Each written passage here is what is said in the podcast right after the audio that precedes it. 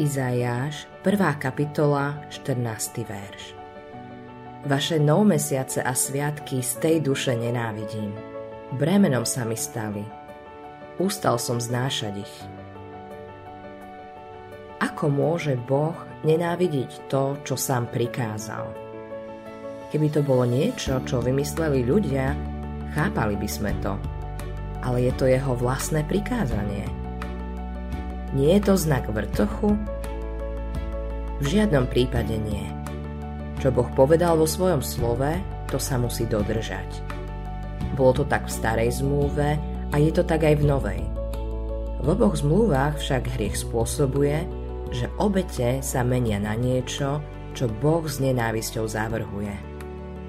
Neverný muž môže dať svojej žene drahé a skvelé dary, ale ak je jeho žena čestná, bude ich nenávidieť.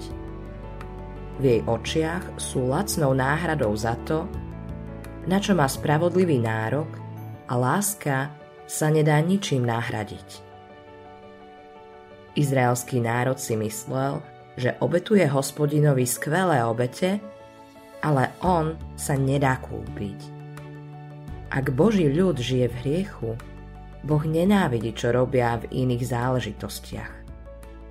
Ak pacient trpí smrteľnou chorobou, je hrozné, ak sa zaoberá iba menej závažnými chorobami a utešuje sa, že pravidelne navštevuje lekára.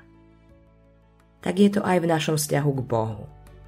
V prvom rade musia byť v poriadku základné veci. A to je len vtedy, ak sme sa vierou Ježiša rozišli s hriechom.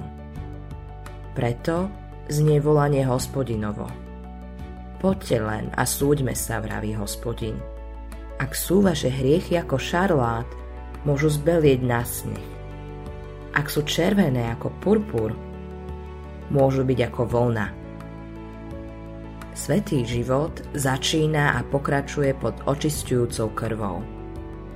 Krv ničí hriech a súčasne nás uvoľňuje z moci hriechu. Slovo o kríži láme okovy hriechu – Skutočná Božia milosť spôsobuje, že zotrvávanie v hriechu je neznesiteľné.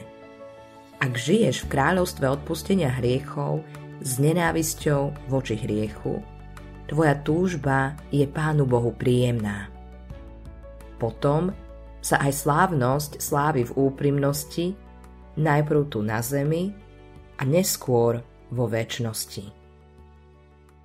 Autorom tohto zamyslenia je Hans Erik Nissen.